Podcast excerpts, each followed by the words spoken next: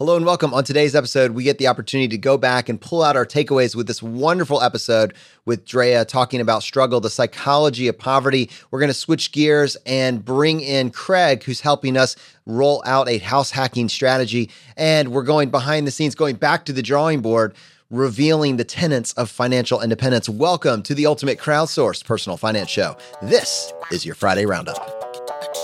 You're listening to Choose FI Radio. The blueprint for financial independence lives here.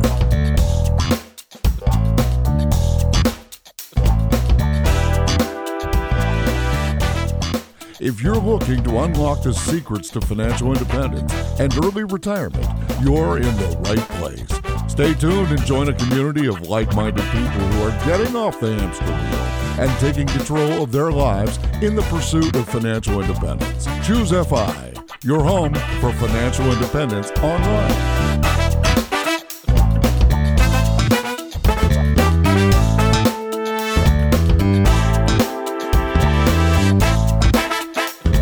All right, we have a very ambitious objective today, lots to cover, and I thought we could start, Brad. Our book, ChooseFI Your Blueprint to Financial Independence, got rolled out on October 1st, now available anywhere books are found. And what I thought we could do in light of that is take just a few minutes and maybe each week for the next, you know, ever, uh, we could actually kind of roll out or go back and review one of the principles or tenets of financial independence. So, a couple weeks ago, we actually went ahead and talked about why everybody should be pursuing getting their match via their uh, 401k if they have that option as you're just walking away from free money. In that episode, we said the next thing we should do is learn how to identify the funds that we have access to and specifically the expense ratios. And today, we're going to take a few minutes and talk about why expense ratios and funds are important to understand. To help me with this, I have my co-host Brad here with me today. How you doing, buddy? Hey, Jonathan. I'm doing quite well. Yeah, this has been uh, quite a week in ChooseFI world. We had the release of our book, ChooseFI, Your Blueprint to Financial Independence, come out on the first. And yeah, a lot of work has gone into this book for the last two years. And it's just, it's really exciting and satisfying and amazing, honestly, to hold our book. It's really pretty wild. It was actually pretty cool and terrifying to see that our book was back ordered on Amazon. uh, you'd like to believe that that is because overwhelming demand. But uh, MK, what is going on with Amazon? Do we have an idea of when they're going to have that back in stock?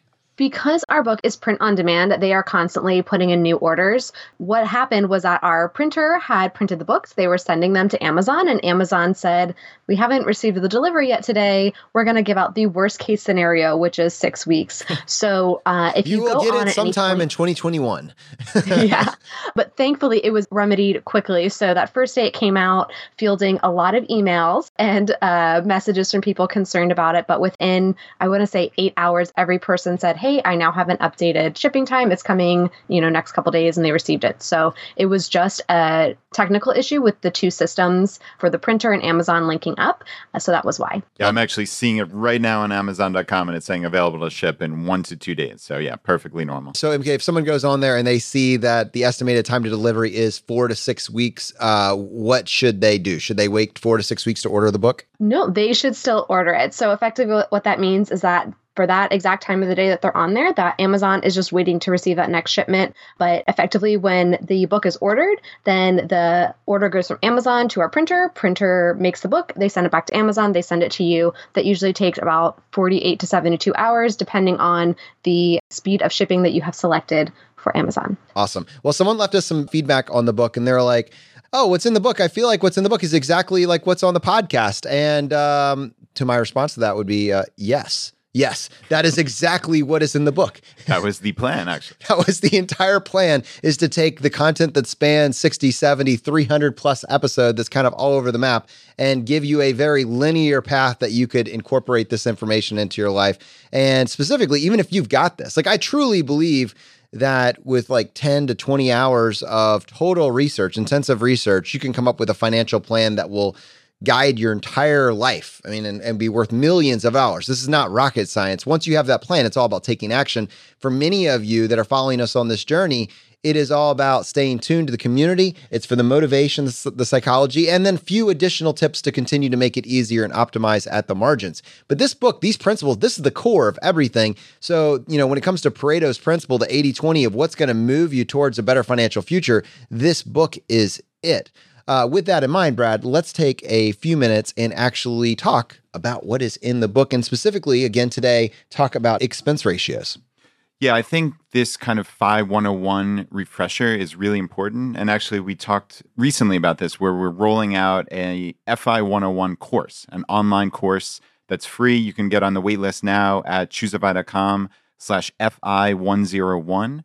And we're just going to try to bring up these things that we've talked about over 300 plus episodes, but we don't go back to all that often. And I think getting the 401k match was the first one we talked about. And expense ratios are the next one here up on the block. So I think it's very hard intuitively to understand compounding when you're first presented with it and how much these little fees, what seem like little fees, right? You hear, oh, that mutual fund has a 1% fee, or that financial advisor has a 1% or 1.25% assets under management fee. It sounds like, okay, I'm just paying this tiny little pittance, this 1% and I'm getting this amazing advice or this amazingly actively managed mutual fund. But my argument is over a 40 plus year period, it's going to be very hard to outperform the market. And therefore, those expenses, when reduced from the overall market return, which is what happens, it just basically gets taken off the top, it is going to decimate your overall return. So for me personally, and now this is not blanket advice for every listener out there by any means. Obviously, you have to do your own research, your own due diligence. But for me personally, I don't think that I can outperform the stock market over a 40 year period. So for me, I just want to match it. What I can do is I can lower my expenses on this dramatically by, in my case, not hiring an expensive financial advisor who's going to charge somewhere in the vicinity of 1% and not getting actively managed mutual funds. So I personally go for low cost, broad based index funds. And I think we've seen people like Warren Buffett in his letter to stockholders a couple years ago. He talked about 90% of his estate when he passes on. He instructed them to put in a low cost Vanguard S&P 500 index fund. That's Warren Buffett the most brilliant investor probably of all time. He doesn't believe even whoever would be the successor or the executor of this estate could possibly beat the market. So just match the market. In his in his case, he picked the S&P 500. I personally picked the total stock market index fund, but at that point you're ultimately splitting hairs. And if you want to find the expense ratios on these, you can just Google that fund. So for instance, one of the most popular funds that we talk about here in the FI community is VTSAX. It's the Vanguard Total Stock Market Index Fund. And if you just Google VTSAX expense ratio or VTSAX Vanguard, you come up to their page and you see the fund facts. It's right here on the side. And it says expense ratio as of 426 2019, it's 0.04%. So this is minuscule. That's four one hundredths of a percent. So you're basically getting the total return of the stock market of these 3,000 plus companies. And it's only going to be reduced by this tiny, tiny little bit. And Jonathan, I want to get you in here certainly, but we can run through the mathematics of this to show you what a difference this is between getting a mutual fund with this tiny little fee versus a mutual fund with a significant 1% fee, or even worse, a mutual fund with a 1% fee plus an advisor and a 1% fee as well. Yeah, I think actually even going back a half step and saying, well, you know, what does this look like for an individual? So this is an individual. They're just now starting to think about taking advantage of the 401k match that their employer has set up for them. So now they go to their HR, they set it up, and now they're investing several hundred dollars a month, maybe more than that, maybe multiples of that. And now their employer is matching them, you know, that a percentage as well. Now it's in this investment account, but it's just sitting kind of just in cash in this holding vehicle, right? So now they're actually talking about buying they have options of different things that they can buy, and, and they can't buy anything when you're inside of a, a 401k, especially an employer sponsored 401k. In many cases, you're limited to funds that they have actually set up with you. In fact, sometimes they're really bad options, in which case, once you understand this, you can actually be an advocate for better options. Sometimes they're really good options. Sometimes there's a mix of both, and just knowing the difference. And so, my wife was a teacher in a private school system, and I worked for a large retail pharmacy. And with both of us, we didn't just have access to VTSAX. I couldn't just type that in. But what I did instead is I looked for index funds. That's just kind of what I started with, right? And with both of us, although the names of the funds were different, immediately when you saw index funds, there was a massive difference between the fees that were being charged from these other mutual fund options and the index funds. And what I tried to do in that case, since I didn't have access to the total stock market index, I tried to find one that mirrored the S&P 500. For me, that was the compromise. That was that's what I was able to get inside of it. Now, why are those expense ratios so much smaller? I think that's kind of like it's important to even understand this and, and why this is actually a benefit for you on multiple levels when you have an actively managed fund, you have a person or team of people, likely, that are making decisions to beat the market or to hedge your risk, depending on how they're marketing it.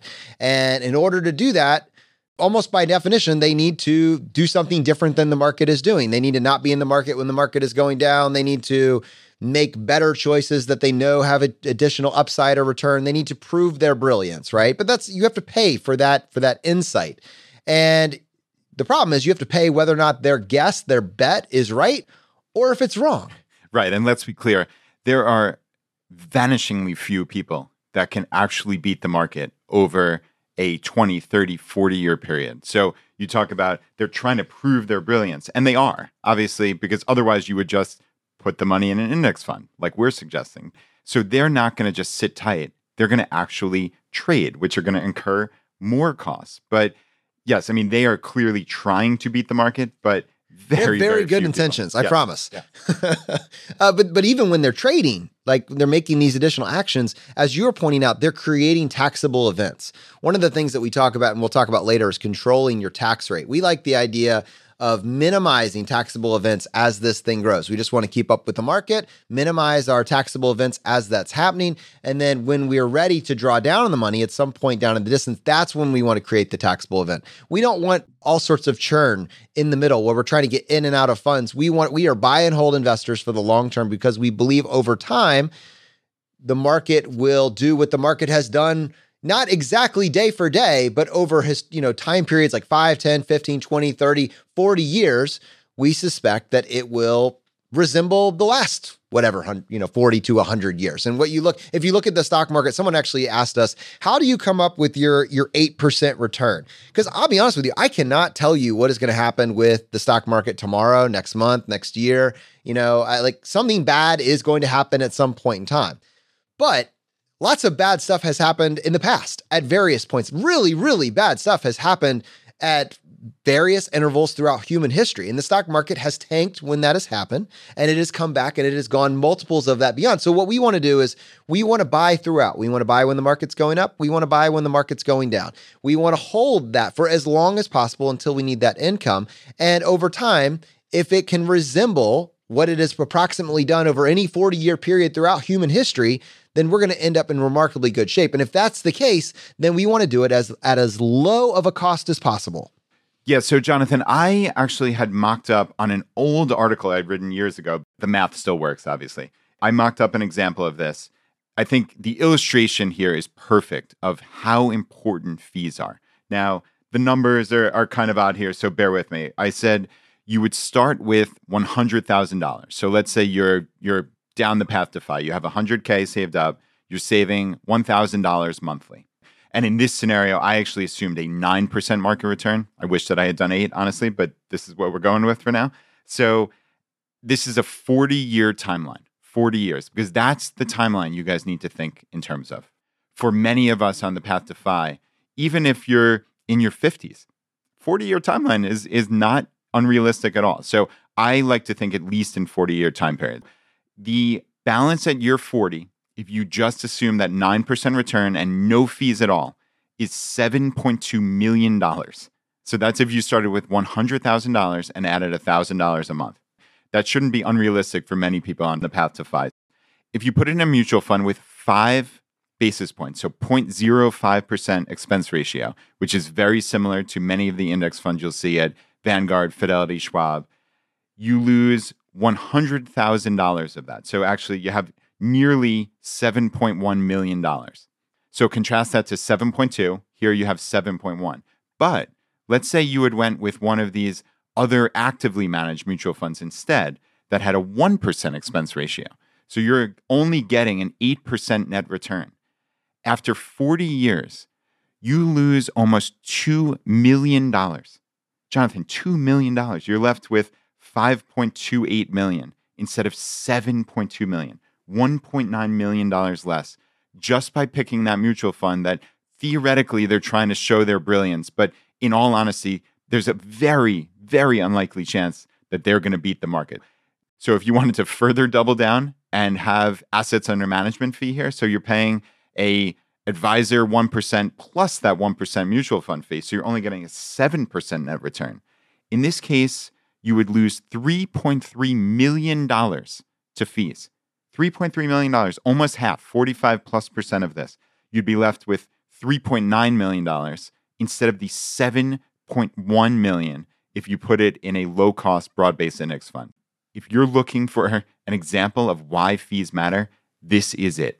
And then the last piece that I wanted to add to this is I am sure right now I can someone out there says, "Well, I know a mutual fund that has actually beat the index for the last 5 years." challenge gauntlet down challenge accepted. Yes. It, it is a fair point but you need to like think about this. One man if i had those hindsight 2020 glasses right now i'd be a very wealthy man. We have no way of predicting. I don't know. I, I will be first to tell you i don't know who is going to be the winners and who are going to be the losers over the next 5 10 or 15 years I do know how to keep up with whatever the market does. That's a lot easier of a target. And there's multiple problems with this. One, five years is nothing right? We just talked about 40 year investing timelines. Like basically, if you look at the market over any 40 year period of time, we have a pretty good idea what the return will be. That is a full, that's a full investing window right there. Five years is nothing. We've been on a tear the last five years. How would you compare this to the last five years or the prior five years? Also, what are you comparing it to? Like, for instance, if someone had gone all in on growth stocks, had gone all in on Microsoft and FANG and these big tech companies, you know, and that's basically you're just picking this small segment. You would have absolutely crushed it. But do, is that what it's going to look like for the next five years? I mean, and so this is the case. Some people, and this is a whole nother conversation for another day, looking at actually asset allocation and what's comprising this this index that you're actually tracking. That's a much more interesting conversation. But I would say that you, just because you know what happened the last five years, you have no idea what's coming the next five years. And to go all in on that hand and do so. The only thing that's guaranteed is the fees that you're buying into when you get these funds. I'm just locking in the fact that if I can just keep up with the market over this investing timeline, I'm going to be great. I'm going to be fantastic. And in the meantime, I'm going to do it at as low a cost as possible. So, all right. This segment brought to you by ChooseFI, your blueprint to financial independence, which you can find at choosefi.com slash book. You don't need to wait for the next segment. You can get all this information today. Go check it out. All right, well, let's go ahead and switch gears, Brad. I want to uh, pivot back to this past week's episode where we were talking with Drea Montenko about struggle, the psychology of poverty. Uh, one of the things that is very important is recognizing that financial independence is, is possible for everybody. You know, it's simple, it's not easy, but also simultaneous that recognizing that we're not all starting from the same place. That's what Drea brought with this episode is a framework both for, you know, what it is that us as two suburban guys living, you know, on the west end of Richmond, what we may or may not be able to appreciate about the psychology of poverty, actually being able to create a framework for that, her life experience, how she broke through, and also kind of reaching a hand back and saying, This is what I could tell my younger self. This is what I want to get out there. This is the information that I think that you need to know. Yeah, and clearly this struggle, she called it a piece of her DNA and the lens with which she looks at the world. What she also said, which I thought was really interesting, is struggle is what, quote, allows us to connect across experiences. She went on to say that everyone has struggles and we can connect, even if your struggle was very different from my struggle. I think a lot of us can connect on this has not just been a straight line, happy life for most, if not all of us. There has been struggle along the way and I think when we open ourselves up to that common humanity, there's a lot more I can see eye to eye. Even if you wouldn't normally think that's an experience you could talk about when you talk with compassion and genuine curiosity. I think that's how you and I try to approach every guest we talk to because we don't know how they live, even if they seem similar to us, right? You said two suburban dads. It's that compassion and genuine curiosity. And I think people can tell when you want to connect with them. And like Drea is saying, this struggle is actually one way to bridge that connection, which I found fascinating. There, there really were two halves of the episode. The first was the the psychology, right? It's it's that what does this struggle look like? What is how what is the effect internally and externally on an individual's life? The second was how she personally broke free, and also the other options that are out there. And that's honestly where I want to spend more time exploring this. The feedback that I feel like we see is that it, is financial independence really for everybody, or is it just for those with extreme levels of privilege? And personally, I feel like no, no, it's not for people with privilege. It's it's we're not all starting in the same place. Clearly, people do have advantages, but people with advantages waste it all the time and end up penniless, you know, in their mid 30s and 40s. And so, first and foremost, don't waste it. That's a case that we've made in the past. But second, what does it look like to make this more useful for someone that is starting at a significant disadvantage that doesn't have the stability in place that many of us maybe take for granted. And Drea, with this episode, two or three big points that I really heard. One was for her, the education, education at all costs, something that, you know, maybe in the past I've been guilty of saying, well, is that really still the case? I, I like to think that I have a pretty balanced perspective on it, but I can certainly see if I were to think about her episode, the impact that it had on her life, but also if you hear about Kristy Shen, quit like a millionaire, her journey coming from rural China. Really, the only reason that got her out of medical waste heaps, literally medical waste heaps, and I used the word literally correctly here, people, was education. For them, that was their opportunity for her to go to Canada and it completely transformed her life and that of her families. I think this episode was clarifying for me to realize that you can't just write it out of hand. Yeah, and I think one of the major aspects that Drea talked about was this psychology of poverty. I think a lot of people look at that potentially negatively, but she said it's this incredible positive, right? She's talking about the grind, the tenacity, the resilience, the struggle, and the grit. And these are positives to propel you forward. But she said it needs to be harnessed. And her quote was, How can I redirect that energy and use it as a benefit to push forward? And I think if people took that mindset and said, All right, maybe on some levels, these are negatives. My life situation may not have been perfectly ideal, but these lessons that have been ingrained in me, these are things that I can harness and actually use to move forward. And I just thought that was an incredible reframe on this and really a brilliant point. I mean, all of these attributes, if you were to look to hire someone and you said, you know, grind, tenacity, resilience, grit, that's the person I want to hire. I mean, those are incredible life skills. It's not just the book learning or some fancy degree. It's these are lessons from life. And I would love to have someone like that work for me. Yeah, I mean, I think if you say, you know, what is the story you tell yourself about yourself? If you can get to the point where you take the struggle and you are able to harness that towards something, that's the opening right there. And then what that actually looks like, I mean, I think you need some level of financial literacy. You you have to. You absolutely have to know the rules. Otherwise, you end up with car payments with ridiculous interest rates, payday loans that are coming after you, lack of social any sort of security, you know, at all. You're one small incident away from having to take on loans with massive interest rates. I've seen that. It's it's devastating. It's really hard to get ahead when any margin in your life is just trying to catch up on the interest payments on something. You have to have financial literacy. But if you can get to financial literacy, financial solvency, if you can build just any bandwidth into that at all, that harnessing the grit really starts to take hold. And that resilience, that ability to keep showing up is is remarkable. So there were three things that I heard her say that I wanted to come back to. Education, which you just covered just a little bit trades, learning a skill, and then three, mentorship. All of these have to do with increasing your zone of awareness. All of them have to do with somehow bringing new information into your life. If you can take that resiliency and now pair that with increasing your zone of awareness, that's the part of financial independence and spreading financial literacy that gets me so excited. There are some things that you have had to cultivate that other people simply haven't. And they're they're at a slight disadvantage because they don't have that resiliency. They don't have that grit. The first time they get punched in the face, they can't get back up. They don't know what to do with it. It's a year to recover. I mean, when you're in the trenches and you've been able to build that up, you can brush it off and move forward.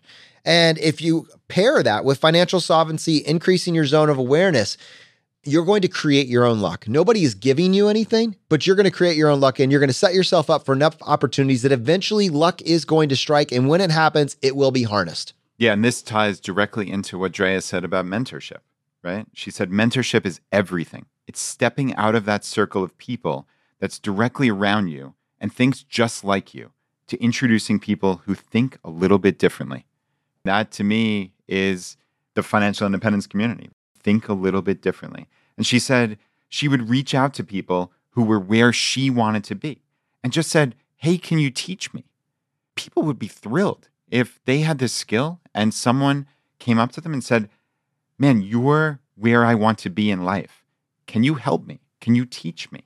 And she said she would sit and ask questions. And, quote, curiosity created these relationships.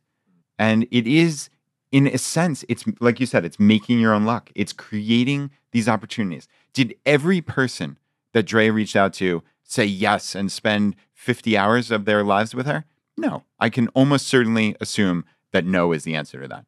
But did enough people that she could get these amazing relationships and information out of and move forward with her life? I mean, yeah, it's, it's very obvious that this was a hugely successful, really strategy, even if she didn't think about it on that level. Like, this is a brilliant strategy for creating your own luck. You're finding people and you're establishing relationships with them. I love this someone uh, on our YouTube channel actually left a comment saying, I think Drea might be the exception to the rule. And I was like, yes, yes, that's exactly in that throughout life. This is the point of encouragement. There will always be someone. There's someone, like, no matter how bad you have it, no matter what your life circumstances are, the encouraging word is that there's someone that has it and has had it worse than you have it now and found a way, found something, found some way to improve their situation and get remarkable results and that it's replicable if you can find out what it is that they did and start incorporating some of those tactics. Now, I think there's this tendency, just in general, for uncurious people to write off anything that doesn't apparently seem obvious as, well, that's not for you because you didn't start here. You didn't have this, you didn't have that. Look at this life circumstance.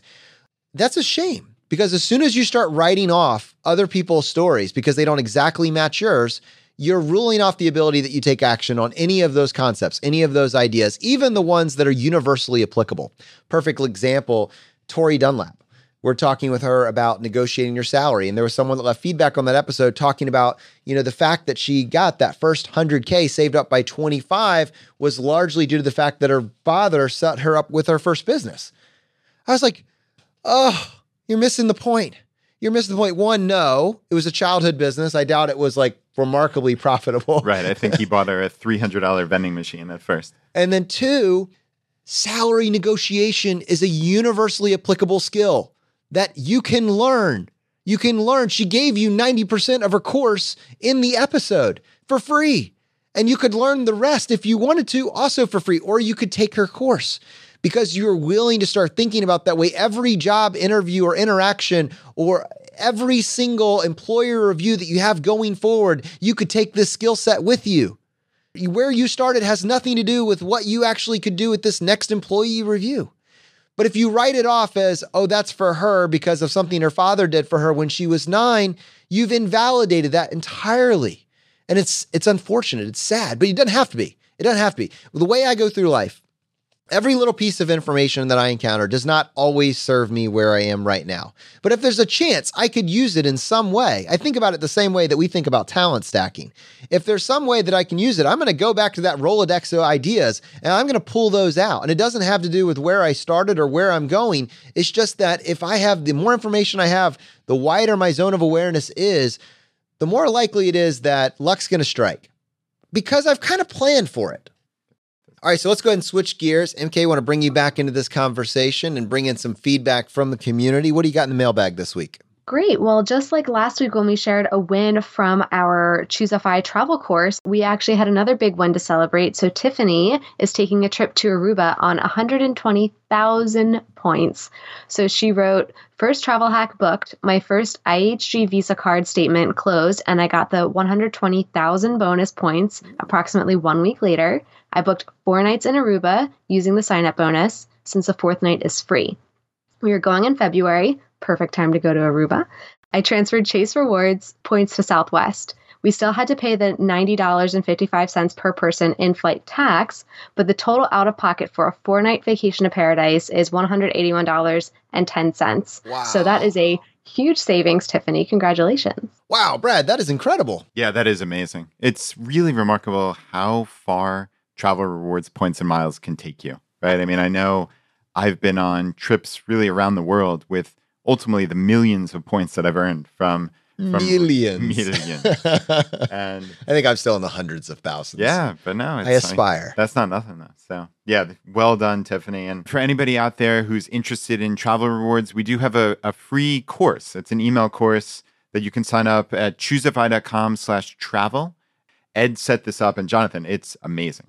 Yeah, absolutely. So actually back in one of our early episodes, episode 9 of our podcast, we talked about kind of a framework for travel rewards, but things change. Things always change. And while podcast is kind of a static deal, this course was designed end to end to give you the latest and greatest information and create a simple framework that you could get started on your own travel rewards journey. It is incredibly intuitive and it's basically built with this mindset that you could go from knowing absolutely nothing about travel rewards to by the end of it having taken your first trip. Tiffany, it actually posted in our travel group, our Facebook travel group, this was her first trip. Nice. oh wow. That's awesome. So, Brad, what, what I had Ed do is kind of create some forensic analysis here and evaluate. So, what Tiffany has pulled off, and then kind of tee up some next steps. So, this is kind of cool with this Facebook travel group. After you've taken the course, choosefi.com slash travel, it will give you an invite to join the Facebook group. And that's a place where you can ask your tailored questions and get feedback on the trip that you have planned, how to actually do that.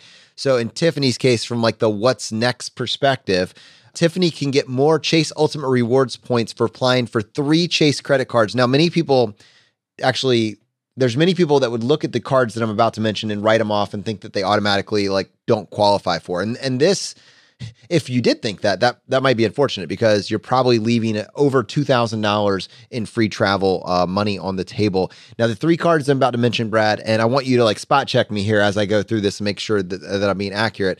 The three cards would be the Chase Ink Business Preferred, the Ink Business Unlimited, and the Ink Business Cash. Now, right now we're recording this. This is October 2019 the reason this works is that right now these all of these cards have incredibly generous sign up bonuses that come with them. Now, after you earn these points, if you were to tee those up, you can then transfer all of these accumulated ultimate rewards points and that's where I want you to to highlight. You can transfer all of these from these business cards to any personal account that you have. So, you know, our number one card that we always talk about is the Chase Sapphire Preferred.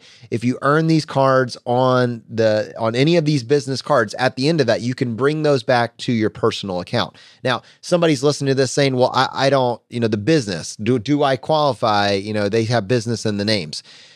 Most people in the financial independence community will qualify for these cards. And what I mean by that is if you have an Airbnb, if you drive for Uber or Lyft, if you rent your vehicle on Turo, if you deliver for Instacart, DoorDash, you do any freelance work at all, if you have rentals, you would qualify for one or more of these cards.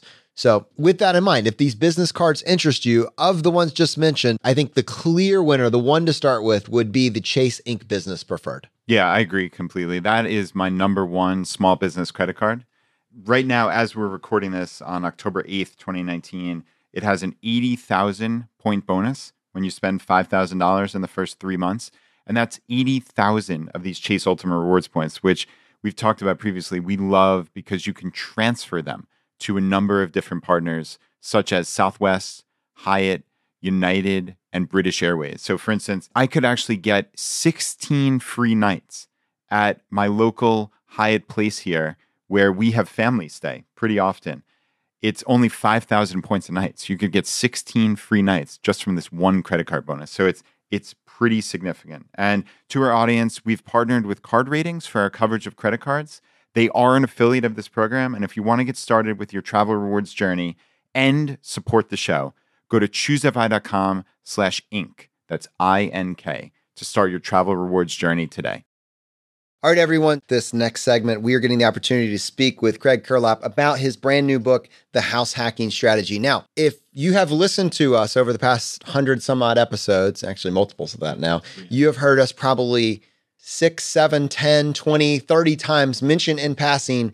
There's a few force multipliers out there, but if you f- can find someone that is able to graduate school with little to no debt, and on top of that, pairs this one strategy, house hacking, they pull this off successfully, it basically guarantees that they will have reached financial independence in the early 30s. Those two things. There's so many books including, you know, many that I love that talk about how to cut the coffees, how to make these small little changes and in aggregate it will have an effect and all of that is true. But I kid you not in saying that house hacking combined with not having to unwind massive amounts of student loan debt, those two are probably enough to put you far ahead of most of the people on the path to financial independence. So when Craig shared with us that he was creating a tactical strategy to house hacking, Brad, uh, we knew we needed to have him on the show. Yeah, you and me both. And he partnered with uh, Bigger Pockets Publishing to put the book out. And yeah, I'm just excited to dive into Craig's story. So, Craig, with that, welcome to the podcast. Awesome, guys. Thank you so much for having me. Really appreciate you for having me on here.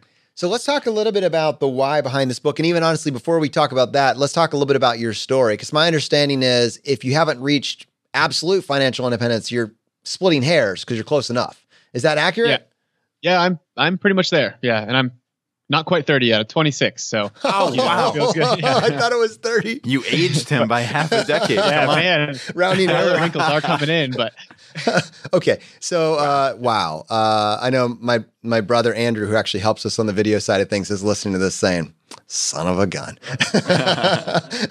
Let's rewind a little bit here and talk about how this is possible. Like, w- what did this look like in your own life to be able to reach financial independence, or your version of it by the age of 26? Yeah, so I, I started off with a job that I absolutely hated, kind of the traditional reason why people want to get into financial independence. And once I discovered financial independence, I was absolutely sold. And I kind of stumbled upon Bigger Pockets and found this whole idea about house hacking and how you can, with a low amount down payment, you can eliminate your housing expense, which is going to likely be your largest expense.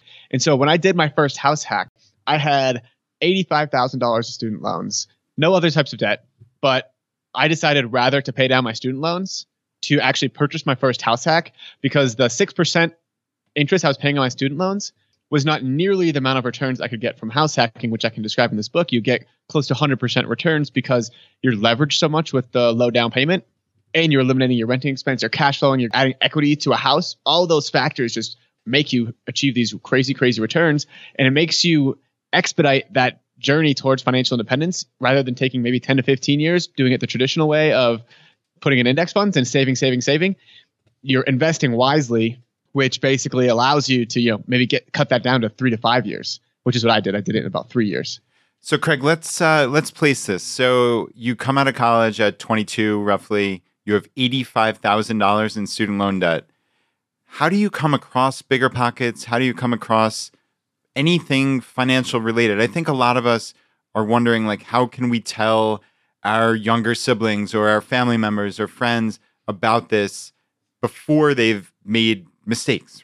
I'd love to hear how did you even come across any aspect of of the financial world at 22 or thereabouts? Yeah, well, it was just because I really hated my job. It was all about having that freedom. And what I did was I actually just stumbled upon Tim Ferriss's book. Someone told me to read Tim Ferriss's book, The Four Hour Work Week. And he, in that book, says you need a recurring stream of passive income. And I was like, okay. I'm going to have startup ideas. And I was in Silicon Valley at the time. So dumb startup idea after dumb startup idea after dumb startup idea. I realized that that wasn't working. So then I stumbled upon bigger pockets, real estate, and then I kind of fell into Mr. Money Mustache, you guys at ChooseFI, all that type of stuff. And then I was like, oh, okay, this is like a whole movement. This is something that's way bigger than just me or just me and a bunch of real estate people. Like, so that's kind of how it all started. So there are lots of real estate options that you can take. Certainly, I know there's a whole laundry list of them that, that we've heard from our friends at Bigger Pockets. But why did house hacking appeal to you? And why was that maybe the obvious choice for you? Because I really wanted to get into real estate, number one. So, house hacking is great for two reasons. You get these really, really large returns because you're putting such a low down payment, like I mentioned before. You're eliminating your housing expense, and you're also getting experience in real estate investing but not quite as crazy as like putting crazy amounts down 40 50 60000 you're maybe putting 10 to 20000 down and you're basically going home to your investment. So it's not like you have to travel across town or even to a different state to monitor your property or to find other people. It's you, when, and when it's your house you're going to treat it much better than you would if it was an investment property. So you just kind of have that transition and it's really great so, Craig, let's just take a real quick step back just in case this is someone's first time hearing ChooseFI or hearing about house hacking.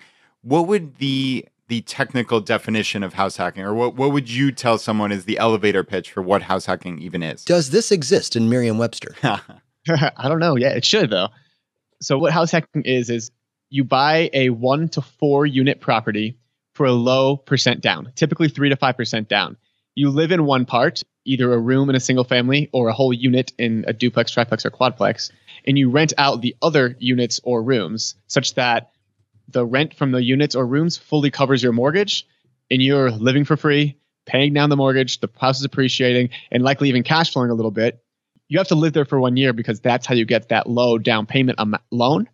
And one year later, you fill your spot that you were in. Now it's cash flowing an extra $700 or whatever it is a month and you get to do that same exact thing again. And over time, that builds and builds and builds. And but over time, you did this in three years. yeah, that's time. a very right? long Yeah. time. well, that's a long time. I, I really want to like actually explore this because I, I did not realize that you graduated with 85,000 in the way I did the setup. Honestly, your story is even more awesome and more pronounced. It doesn't make what I said less true. It just makes it more true. You graduated with $85,000 in student loan debt and three or four years later, you've, you've reached financial independence. So I think it is important for audience, like, what does financial independence look like for you? Like, how do you calculate that in your mind? How does this kind of change maybe the traditional calculation that we would talk about? What is your mathematical approach to FI here? Basically, I just look at my cash flow from each property, right? And so I generate about a thousand dollars a property, and so that's three thousand dollars a month. Uh, It's thirty six thousand dollars a year, and I live pretty frugally. Like I still bike to work. I don't go out to eat all that much. I just spend on things that I truly value, and that's usually traveling, which is I get travel points with that anyway. So if you're just a little bit savvy, you know you can very easily live on that thirty six thousand dollars a year. Now I don't want to live on thirty six thousand dollars a year forever, so I'm going to continue to work a little bit, continue to build my portfolio and all that kind of stuff. But yeah, I don't normally ask this, but since this is a slight pivot, I'm curious in your mind, is this not about net worth, not about investments? It's purely about cash flow. And when your cash flow exceeds your cost of living, that for you, I mean, I have no problem with that line of reasoning, but I'm just curious, is that how in your mind, how you're saying, hey, I'm financially independent? basically yes. When you first start investing in real estate, you want to go for cash flow. And that's not going to build your net worth nearly as much as if you were to do like an appreciation type play. But once you get that cash flow and you can become financially independent, now you're free, right? You have the ability to quit, quit your job and then you can start taking risks that allow you to really exponentially grow your net worth much faster than you would just getting a cash flow property. Craig, when you're talking this thousand dollars a month from each property in cash flow, is that after reserving for oh the air conditioner breaks every now and again or whatever? Like, are you reserving for that? Because I'm sure somebody out there is going to say, oh wow, I'd love to get a thousand dollars a month even in the good months. But then what happens when X, Y, and Z breaks? So talk us through your mental calculations for this. Yeah, sure. So the first thing I always do is I start with my monthly payment, right? And you can get that from any sort of lender. You just ask to get pre-approved.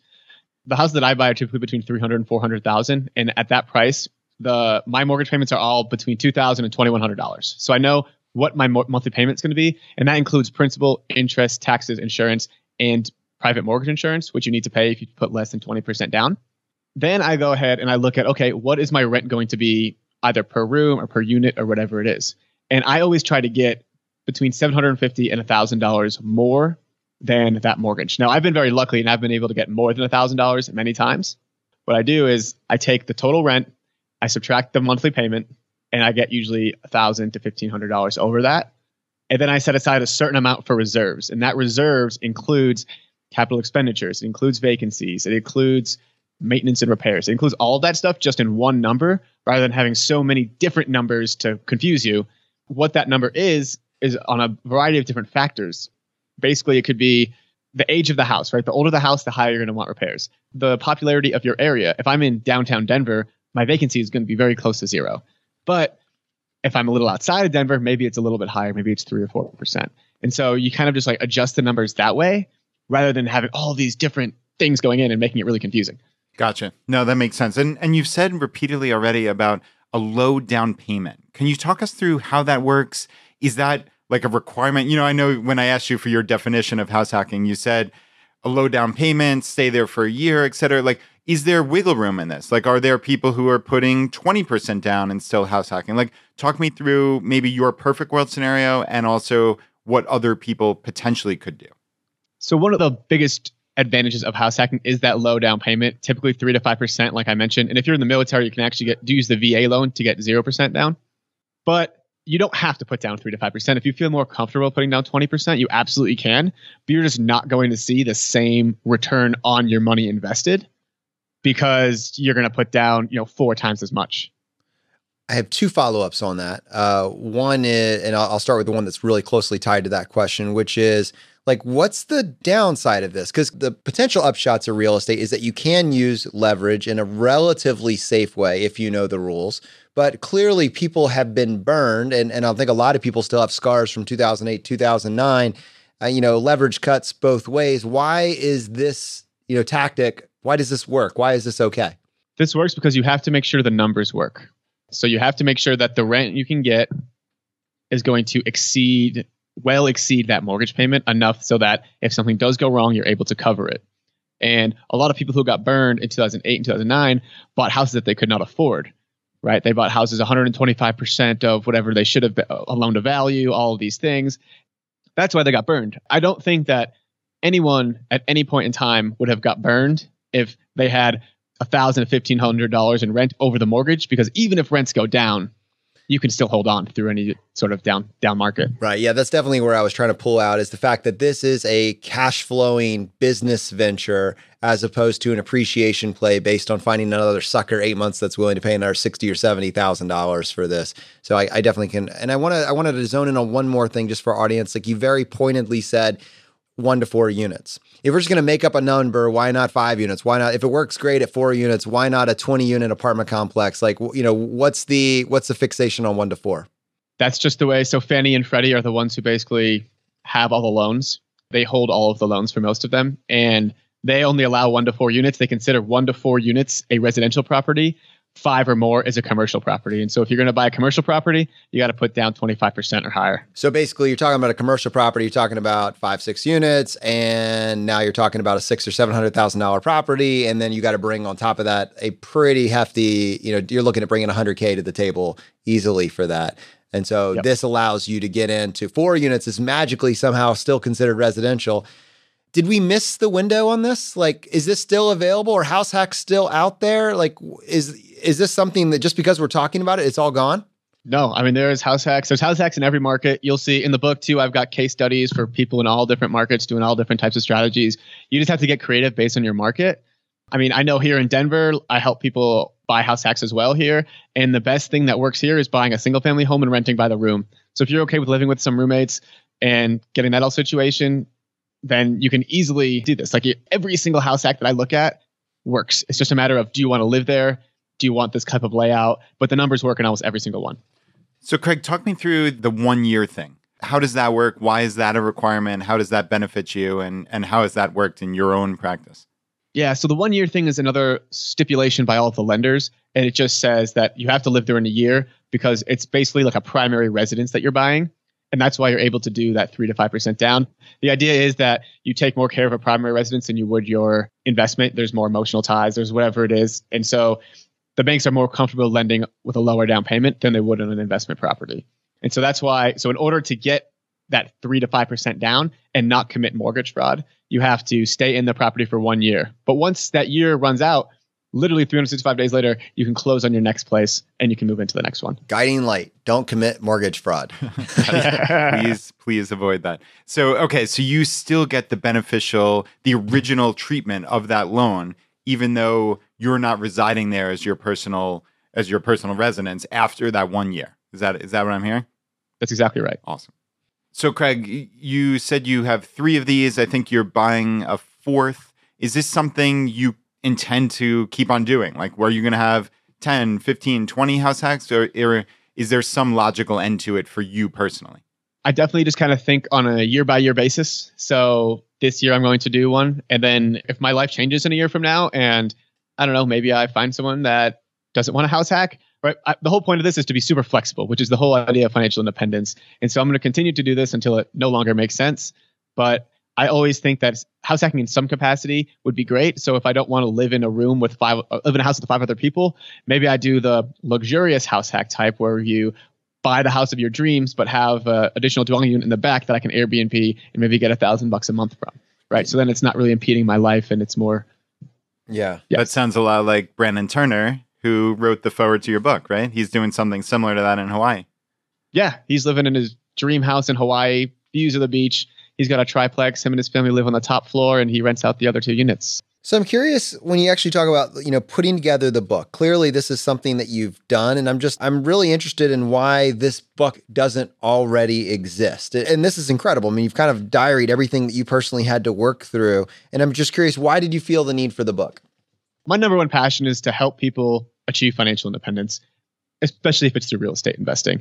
And so I think that first step of real estate investing should be house hacking, not only because you can get those large returns and all that kind of stuff, but because of all the real estate experience that you can get as well, and how much more comfortable you get in investing in real estate after you've done a few house hacks, that you build that confidence to then go do other real estate deals or put your money in other places to again just really expedite that financial independence journey. So then you can go out and change the world and do your own thing or whatever it is. So it's it's just crazy if you think about it. What if the only thing separating you from cash flow in your life was just are you willing to have a roommate for three years? That's literally the hang up that I think most people would just have is well, I just don't want to I don't want to I don't want to have anybody else living in my house. Like if you can overcome that objection or work through it in your own mind, you successfully pull off three house hacks and you have a mathematical equation that you're working through to tell you whether or not it'll be viable. I mean, it just it just basically works, right? Yeah, it works. So- And there's I'm curious to that, you know, are you okay having a roommate question? You actually dedicated a chapter to getting your spouse on board. And I'm curious, what have you seen with that? When you've had conversations with, you know, you say people come to you and they talk to you about doing it. What are the types of conversations that are needed to be had in order to, yeah, get buy in from your partner? So there's always a seed that needs to be planted. I don't think it's going to be very hard to to convince someone in one day to con- dramatically change their lives, living this luxurious life where you guys describe it all the time, living this luxurious life all by yourself, blah blah blah blah. To okay, we're going to scale back, not live in the most expensive place, have a couple roommates, not pay so much in rent, all these kind of things. And so you really have to plant the seed of what would you do if you never had to work a day in your life, and then give me your ideal life. And it's always this dreamy thing. She wants to travel, or sorry, I'm, I'm a guy he or she yeah he or she wants to travel or do this or do that and or start a business run a nonprofit whatever that is and then you say okay well how do we get there? And if you want to get there in five years house hacking would be a great start to do that. And then you show the numbers right? And you say okay we put this much down and we save basically we get all of that money back in year one. And now we have this property cash flowing us $1000 a month. And then we buy the second one. And now we've got two properties cash flowing us $2,000 a month, three, $3,000 a month. And so after three years, how much do you live on? If you live on, you know, $30,000, which really isn't, which, which is actually a decent amount of money, you can then go pursue those ventures that you wanted to do after just three years of working rather than working for 45 and then pursuing your love for travel at age 65 when you can barely walk up the stairs. So Andrew is back here. He's editing the video for this, and his brain is exploding right now. I can actually, I can actually see it happening. All right, let's talk about just how you aggregated this book. What what's being accomplished here? So the power of house hacking. I buy into that. I see it. The basics. Where to house hack. So finding a location, building a team, looking for financing, how to find the deals, analyzing the deals, making the offer and going under contract, marketing the property, screening tenants, tenant due diligence, managing the house hack. I mean, this you've really built out a framework here for how to engage with this idea. And I'm curious, what was the hardest chapter to write? The hardest chapter to write was probably the tenant screening and the managing. That is just because there's just so many potential things that could happen. And I just wanted to put all of them in the book, but I just physically could not. I would. And Craig, that actually ties in to a question. So we have a ChooseFI cohort group on house hacking. Everybody can find that at choosefi.com slash local and just click on the cohort groups. And Danielle asks, where can I go to learn about the legalities of house hacking? laws and taxes? Is it state specific? How do you go about writing leases? Her plan is to purchase my first house and rent out rooms to long term tenants. And she said, even though it's tempting to do things casually, I think it's best to do things right from the start. So she's looking, obviously, your book is, is an answer for some of it, but are there areas that you would recommend on Bigger Pockets or elsewhere that people can find this information? My book has some of that stuff, but definitely not crazy detail about the legalities and taxes just because every state and every person is different. Basically, what I would do is get on Bigger Pockets and maybe ask a forum. Hey, I'm in this county. What are some of the laws around house hacking? Has anyone done this? Try to meet people who have house hacked in your area and ask them questions.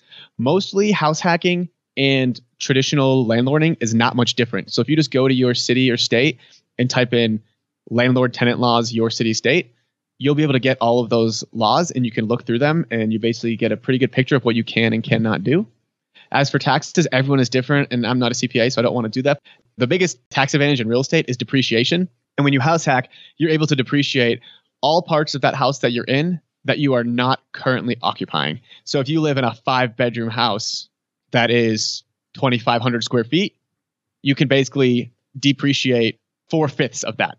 So four of those bedrooms you can depreciate four fifths of the value of the house you can depreciate, and that is a huge saver on taxes. Hey, Craig, we have another question here from the house hacking cohort group, and they said, for a house with the intent to reside and rent out rooms, would you do a 30 or 15 year mortgage? If it was just for me, I'd do 15, this person said. But considering that others will be paying the mortgage through rent, including interest, I can see doing a 30 year so as to increase the monthly profit this is their first house hack and they're they're really just curious for your thoughts. I really like doing the 30 year just to increase that cash flow as much as possible.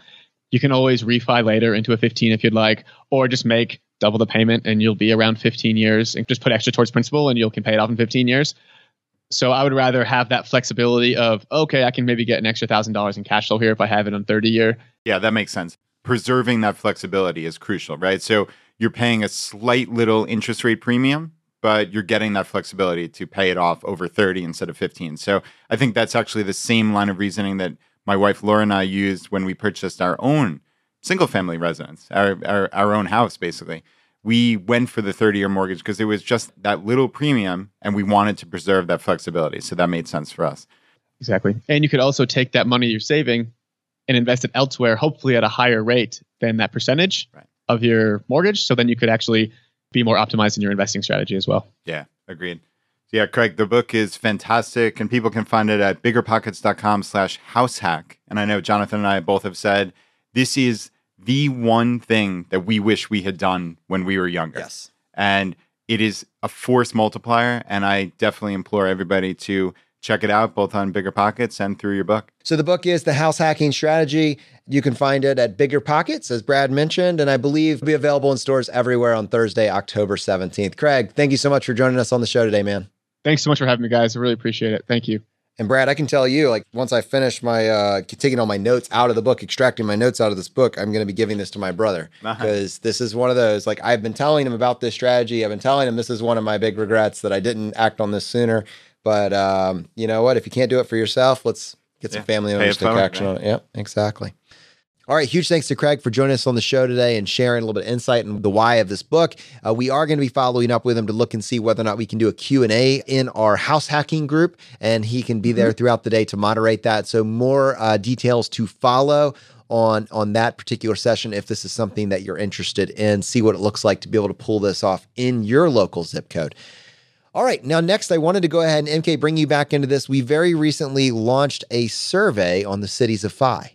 Yes, so we got an amazing response when we did our Choose a FI survey a couple months ago, which has been super helpful in making sure we are bringing you all the content that you would like to see. And some of the things that we see a lot, a nice little friendly competition between our local groups, is where is the best city to live for domestic geo arbitrage? We all want to figure out what the best place is for us personally, for our preferences, but also that has all the FI things that we love the five so things. We, so we are looking for some of the best U.S. cities for FI in this survey. So for all the international listeners out there, do not worry. We are going to be doing an international survey later, but for this specific survey, we would love it if you could take a couple minutes to give us some details about your city. Um, we did ask some detailed questions here to make sure we are taking everything into account as far as cost of living, what you can earn there and also just the benefits of that city. So if you go to choosefi.com slash cities of FI, and we're going to be posting this on social media and it'll be in our email newsletter as well this week. But if you can go there, take a few minutes, we would love to be able to put together the ultimate list of the best US cities for FI. Oh, the ultimate list, Brad. I love it. I love it. And MK, just for clarity, that is choosefi.com slash cities of FI. C I T I E S O F F I. Brad has this like little thing where like he can't stand it when something is like dropped as a link, but there's some ambiguity about how it might be spelled. Every single time it has happened, he has paused us and said, "We need to go back and spell that." I listen to so many podcasts and they'll say like the name of the company or the website so quickly that I can't hear it. And it's so frustrating to me. So I always want to be very slow and right. methodical here. That's right. That's right. Create podcasts like you are a listener of podcasts. That's the key. Okay, let's go ahead and send this back to you. What are our local group updates?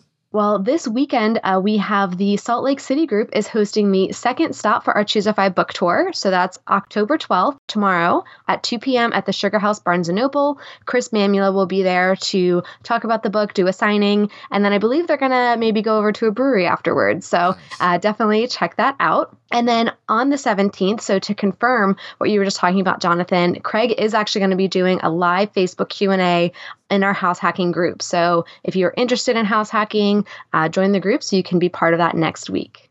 And yeah, MK, to join that house hacking group, that's one of our cohort groups. So just head to choosefi.com slash local and click on cohort groups. And that house hacking group is right there. That's also how you join our Choosefi local groups generally. Actually, someone just sent us an email last week, Brad, here in Richmond, Virginia, uh, basically saying, here's a property. It does not meet the 1% rule, but it would be perfect for house hacking. And he just sent, sent us the MLS feed. And uh, so, anyways, it might be one of those things where if you're in this group and you're in an area and you have a property that you know would be perfect for house hacking specifically, but you, for whatever reason, can't act on it, share the love, my friends. Go ahead and let us know uh, what, you, what you're looking at. And, and the, the funny story behind that is it's a guy, Bill, from my pool that we talk about all the time. I had never met him, and he actually came up to me at our local elementary school when we were there for uh, walk to school day. And he's like, Hey, Brad, I've been meaning to introduce myself. I'm Bill. I've been listening to your podcast for the last X number of months. It was just, it was a really cool small world story. And yeah, he sent us this, this great property. So that's the value. One of many, many, many things of value of these ChooseFI local groups. And we actually have a new local group to celebrate in Quebec, Canada. So welcome. And we did also get a voicemail this week from Renee. So Renee was asking some very specific questions about if you are a citizen of one country, but you're living, working, or planning to retire in another, and how those very specific accounts worked. So one thing I would recommend in this case is to check out our ChooseFI expats group. Instead of just going to the local group for that country you're living in or the country that you're a citizen of, the expats group has a whole group of people who are dealing with that same question, and they can probably help you get to an answer. An accountant would also help too, but uh, the expats group should help to point you in the right direction for your specific citizen retirement country combo. Right. And to your point, finding an accountant, you know, if you can find who other people have used with success, that would probably be a good option as well. But the groups are what you make them. So if you're not there, then that needs we need to fix this. What does it look like? Just go to choosefi.com slash local, find and get involved in your local group today. All right. Well, unfortunately, that's going to bring this episode to a close. Now, as you know, we like to finish every episode by doing a drawing for a copy of a book that we have found useful. We're using our book, ChooseFI Your Blueprint to Financial Independence. To enter the drawing, just go to choosefi.com slash iTunes. Follow the instructions there. Leave us a short written review and send us an email to feedback at choosefi.com, letting us know that you left a review and what screen name you left it under. We give away one book for every five written reviews that we get, and we announce the winner on the Friday roundup one kind of interesting point, I actually happened to go back and look at choosefi.com slash iTunes. And I created that page in the early days, probably like two or three months into starting the podcast. And at the time where I kind of created the tutorial on how to do it, I think we had like 100 reviews.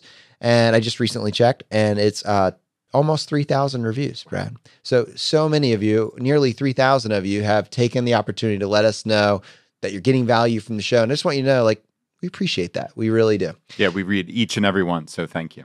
Even the not so good ones. All right. Uh, MK, how many winners do we have today? Well, today we have one winner, and that is Eve. So, Eve writes Adult Life 101. I have been following this podcast for six months now. My mindset has shifted completely to become wiser on my life. I am glad I am being taught finances by not just two, but by many who share the idea of living with a purpose and creating experiences by being smart with money and life. I wish my parents had taught me at least 10% of what is being said in here. It is never too late to start living the FI minded life. Wow. That is awesome. A fantastic way to wrap the show. Thank you so much for joining this week. The fire is spreading. We'll see you next time as we continue to go down the road less traveled.